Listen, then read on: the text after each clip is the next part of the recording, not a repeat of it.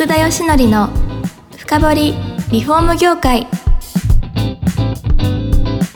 この番組はリフォーム事業のためのネットワーク戦力住宅会社のブランディングを支援するルームクリップ公認家づくりパートナー住宅事業経営者の初めてを支援するランリグの提供でお送りします。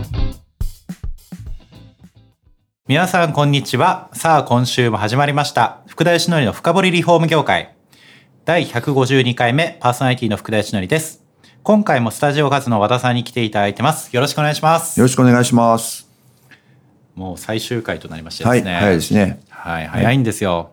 前回話した通り、はい。キッチンの未来について最後はですね、はい。語りたいと思いまして。未来ってあるんですかね。ないって言ったらもう終わりになっちゃうね。はい。いやーでも、うん。その奈良さんみたいなそのね新しいオーダーキッチンだって輸入キッチンとかその、メーカーキッチン以外のところを広める方がこう出てきて、いうん。やそれでマーケット自体まあこれからまたそういうマーケット広がる可能性もあるじゃないですか、はい。でもまあ今後また暮らしとかがどんどん変化する中で、うん。じゃあこのねキッチンリフォームの中でも一番ですよ。なさっき前にも話しましたけど6000から7000億円市場、うんうんうんこれをどうにかしていくってこのプロ側としてはやっぱり考えるべきとこだと思うんですよね。はい。うんうんなんかあります？和田さんが考えてるキッチン未来こうしたらいいとか。うんとね、はい。えーまあちょっとメーカー批判になりそうなんですけど、あの、メーカーキッチンって、あのメーカーのデザイナーとはいよく話をするんですよ。えーあの、中の人と。はい。話をするんですけど、彼らはものすごくちゃんとしたことを考えてるんですよ。はい。なんで、彼らの話を聞いてると、未来明るいなと思うんですよ。なるほど。だけど、そんな彼らがやってるのが、実際現場に来ると全然違うものになってるんですよ。なんでかなと思うと、はい。僕が思ってるのは、まあ、いろんな人の批判来るとは思うんですけど、はい。流通なんですよ。流通ですか？うんあの、はい、今、キッチンって設備屋さんが持ってくるんですよね。はい。はい。そうすると、設備屋さんが動かしやすい商品を作んなきゃいけないわけですよ。はい。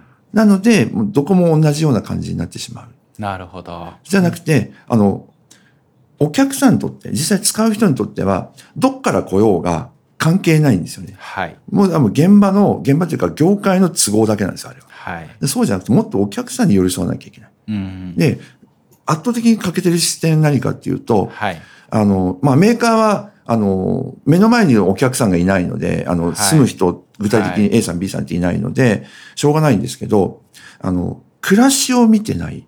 うん。どうういう暮らしか、インテリア。はいインテリア的な目線がないんですよね。はい。だから、あの、まあ、これから、まあ、例えば、あの、ヨーロッパの今の流行りもそうなんですけど、いかにインテリアの中に溶け込んだキッチンになってるか。あ存在感がないようなキッチン。はい。そこが実は理想形だったりするわけですよ。なるほど。いや、この業界全体の問題点として私ずっと思ってるのは、そのリフォームって大体築15年ぐらいから発生するわけですよ。はいただ、築15年ぐらい経った家がどういう暮らし方されていて、その、例えばそのキッチンとかもどういう使われ方してとか、そういったデータをしっかり取ってる人って実はいないんですよ。ですね。そうなってくると、それに合わせた提案って、暮らしぶりってこう変わるかもしれないから、こういうキッチンにしといて、あの、後々ちょっと変えた方がいいよとか、うんうん。そういうことって必要じゃないですか。うんうん。そうすると商品の開発自体がなかなかそれに向けて進めるってことできないんですよね。うんうんそうですね。はい。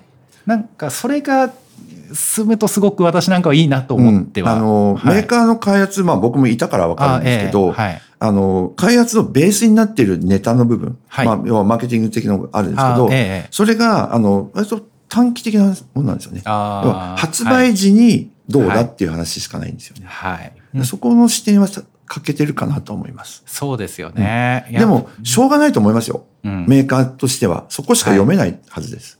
そうですよね、そうなんですよ。だからその前にメーカーさんにちょっといろいろヒアリングした時に、うん。リフォームの可能性みたいのを探るためにじゃあ15年前とかどういう商品がどれだけのシェアだったんですか？みたいな。そしたら各メーカー大体こう資料引っ張り出してきてないみたいなどんぐらい出たかデータ残ってないみたいなええだからあのどっちかというと前見見ちゃうのは、うんまあわかるんですね物を売るっていう意味で。そのリフォームっていう視点で考えた時に過去を一回振り返ったりとかすると、なんかよりこうなんかこうニーズみたいなのが見えてくるのかなっていうふうには思うんですよね。そうですね。はい。あの、僕、特別、なんかキッチンデザインするときに、はい15年後とか20年後にこの方がどういう生活してるんだろうっていうのを、特別なんかこう想像してるわけではないんですよ。うんはいまあなんとなくお客さんの話聞きながらこう、あの、提案してるっていう状態なんですけど、あの、なんかわかんないですけど、うちのお客さん、長く使っていただけるんですよ。はい。あの、15年ぐらい経って、あの、電話かかってきて、ええ15年経ったらそろそろ交換かと思うじゃないですか。僕いやそうですねこっちも確かによしよし、あ、あ来た来たと思う。そしたら、あの、和田さん、水洗管が壊れたから交換したいんだけど、とか、はい。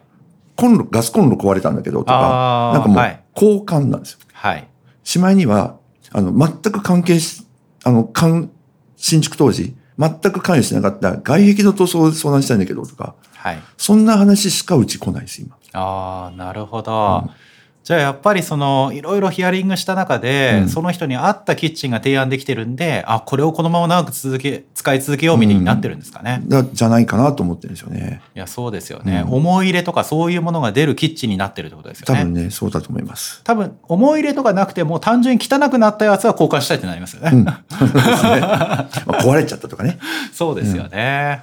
あそうするとなんか未来のなんか、その業界の必要なことなんか見えてきましたよ。なんうんかそういった、あれですよね。そういった思いとか、その人らしさが表現できるキッチンが広がったらなんかうんいいのかなって感じ始めました。だから、やっぱりその、はい大、あの、前線にいる方、そはいのお客さんの一歩手前にいる方って工務店さんとか、はいあの、施工店じゃないですか、リフォームとかの。はいってことは、その方がきちんとお客さんの思いをちゃんと実現できるはいっ。ていうところが多分今足りてないと思うんですよね。はい。でそれをもうメーカー、メーカーキッチンでポンと丸投げしちゃう。ええからこういうことになってるわけで、はい。その方がちゃんと組み込んで、で、選択したものがメーカーキッチンっていうのはありだと思うんですよ。はい。はい。でそこの、こう、ちゃんともうちょっとここを考えてほしいかなっていう。いやそうですね、いや私もなんかメーカーさんのことを批判するつもりは毛頭なく、いやあのすごい優れてるところもあると思うんですよね、こだわりとかあこんな私も取材するんでよくわかるんですけどいやよく考えてんなってとこもあるんで、まあただあれですよね。あまりにも偏っちゃってるというか、うん。9割がなんかみんなそこ選べってもうちょっと多様性があってもいいんじゃないかみたいなとこですよね。はい。でうん、えっと、もうちょっとその、じゃない方のキッチンあーじゃない方ね。まあ1割しかない部分が、えーあと5%でも10%でも増えてきたら、多分、こ残りの方々、はい残りっていうかメーカー側が多分目の色変えると思うんですよ。はいそしたらもう全体が、業界全体というかキッチン全体の景色が良くなると思うんですよ。はいだから、もうちょっと僕らが頑張んなきゃいけないなと思ってます。そうですね、そのためにはお客さんに一番接してるリフォーム会社さんとか工務店さんとかがちょっと新しいそのキッチンとかを考えてみるとそうですね。いうことが必要なのと、あとはエンドユーザーをよく見るってことですね。そこが一番大事です。ですよね。い、やせっかくでも OB 訪問とかできるんでいや暮らしとかの状況とかをこう確認するってするといいと思うんですけどね。で、それが、あの、次のお客さんにつながるんですよね。はい、うん。なんかやっぱり OB 訪問っていうか、工務店さんがか、あの、最近どうすかみたいな感じで行くっていうのは非常に、あの、戦略的にもはいいいと思うんですよね、僕は。いや、そうですよね。いや、なので、ぜひ OB 訪問を進めていただければと思います。あと、今後、あのーなんか和田さんの方でやっぱり未来でこういうキッチンをより広めていきたいとか、うん。なんか、その、全く違うキッチンみたいなのも今後出てくるんですかね、さらに。えっ、と、しばらくは多分変わんないと思うんですよね。あのキッチンって、はい結局、水を使うとこと火を使うとこと包丁を使うとこの3要素しかないんですよ。確かに。まあ、プラス収納ってなんですけど、はい。その3要素の組み合わせだけなので、はい。そまあ、それ、その組み合わせそんなにバリエーションあるわけないんです。バリエーションがあるわけないって言ったらおかしいですけど、はい。その組み合わせだけなんですよ。そうすると、じゃあ、料理の仕方とかが、うんそもそも変わると可能性、変わる可能性ありますよねあり。ます。なんかあれじゃないですか、オーブンレンジが今進化したりとか、はいそもそも包丁いらねえんじゃねえかみたいな人も増える可能性もありますよね。あの、実はな2、2年くらい前かな、はいあの、某メーカーの開発のちょっとお手伝いをしてたんですね。はいはいそしたら、今時の料理をずっとやるんですよ。ああ、ええ何かっていうと、もうはいほぼ全部自動調理なんですよ。はい。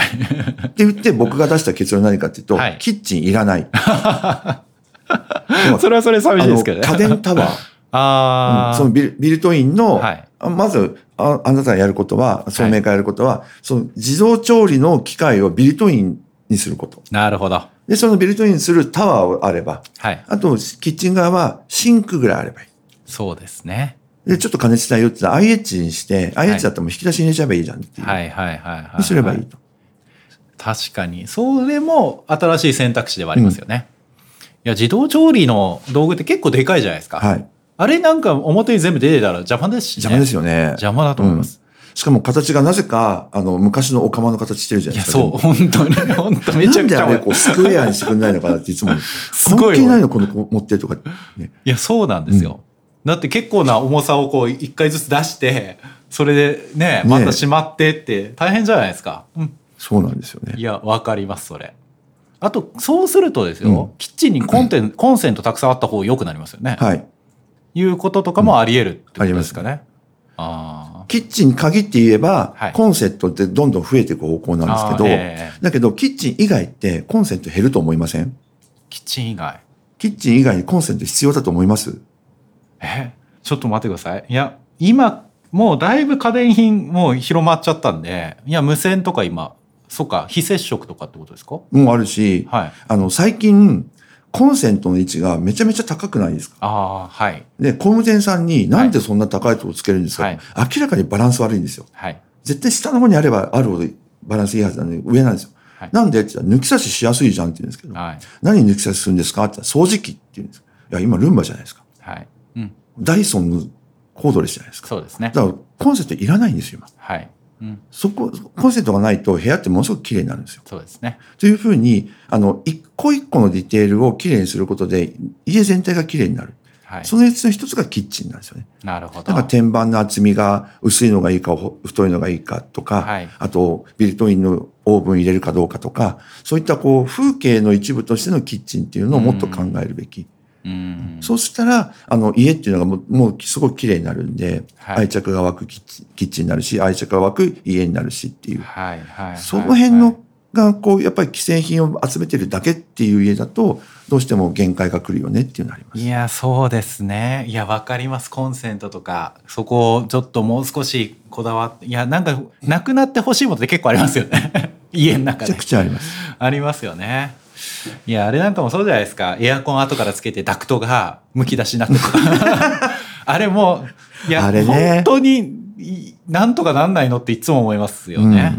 はい。うんいくらその設計事務所に頼んでも、ね、ダクトがね、こう、そうなんですよね。はい。うんだから最初から考えればいいってことですね。うん。あとはやっぱりあのーどうなんですかね。いや、なくなる方向性のキッチンの話はしましたけれど、うんよりインテリアに結びつける、その、家の中心に持ってくるっていうのは、まあ、前よりは増えてきてるんですかね。ものすごい増えてますよ。あ、増えてるんですか？うん。いや、だからもう、スペースも、あれですかね。今とキッチンの境目が分かんないとか、中心部にあるとか、そそんな感じなんですか、さ最近の流行りは、はい。ダイニングの存在感なんですよ。はい。あの、ダイニングが、あの、どんどんどんどんキッチンに寄ってってるんですね。ああ。で、今って、割とはいこう、キッチンの横に、ドンってあの、ダイニングテーブルつけてる人いるじゃないですか。確かに。あれもうくっついてる状態じゃないですか。なるほど。で、あれがもうちょっと進むと、キッチンとダイニングテーブルが一体化するんですよ。あ、もう、この一つの板でみたいな。そうです。ああ、なるほど。で、あの、一部メーカーキッチンでもそうやってるものも,、あるじゃないですか。はい。で、そしたら今度どうなるかっていうと、どんどんどんどん、ダイニングテーブルという存在感なくなってきて。そうなりますね、確かに。で、カウンターで食べようって話なんですよ。はいはいはいはで、今ってカウンター、ダイニングを置かないで、はいカウンターで食べましょう、普段は。はいで、ゆっくり食べたい時はソファーで食べましょう。っていうようなライフスタイルが徐々に増えてきている。へですえ。そうするとダイニング、ダイニングというスペースがいらなくなるんで、はい。あの、より広く、うんそうですね。取れるし、でも、食べられる、食べるためのキッチンっていうことも考えなきゃいけないんですよ。そうですね。で、今のキッチンって、メーカーキッチンって、はい。料理を作っている天板の素材と、食べようと思っている天板の素材が一緒じゃないですか。はい。こう全部こう続いてるだけだああ、ええ。だから落ち着かないんですよ。はい。でもヨーロッパのそういうタイプって絶対ここ素材違うんですよ。なるほど。こっちはセラミックとか使ってるのに、はいカウンターだけは無垢の木を使ったりとかしてるんですよ。そうなるとインテリアにキッチンがどんどん進出してくると、インテリア提案工務店の方もっとしないと厳しいです絶対ね。ダメですね。そうなりますよね。だから、キッチンという発想じゃなくて、はいもっとこう、インテリアとか家具とか、そういう発想でキッチンを考えなきゃいけないんですよ。なるほど。いやすごい重要なことがなんか分かってきたところで、もう時間がですね来ちゃいましてまだ喋りたいこといっぱいあるんですけど。大変申し訳ないです、はい制限がございまして、はいあのーぜひですねそういう意味ではそのキッチン新しいことを取り組みたいみたいな方がいらっしゃれば、あのスタジオカズの和田さんに相談するっていう形でよろしいですかね。大丈夫です。はい。えー、と、それでは、えー、と、今回、スタジオカズの和田さんに来ていただきました。本当にどうもありがとうございます。ありがとうございました。この番組は住宅業界に特化したコンサルティング会社ランリグが長年業界の今を追いかけてきた福田義則をパーソナリティに迎え確かな実績を持つスペシャリストを毎回ゲストにお招きしてお送りする番組です。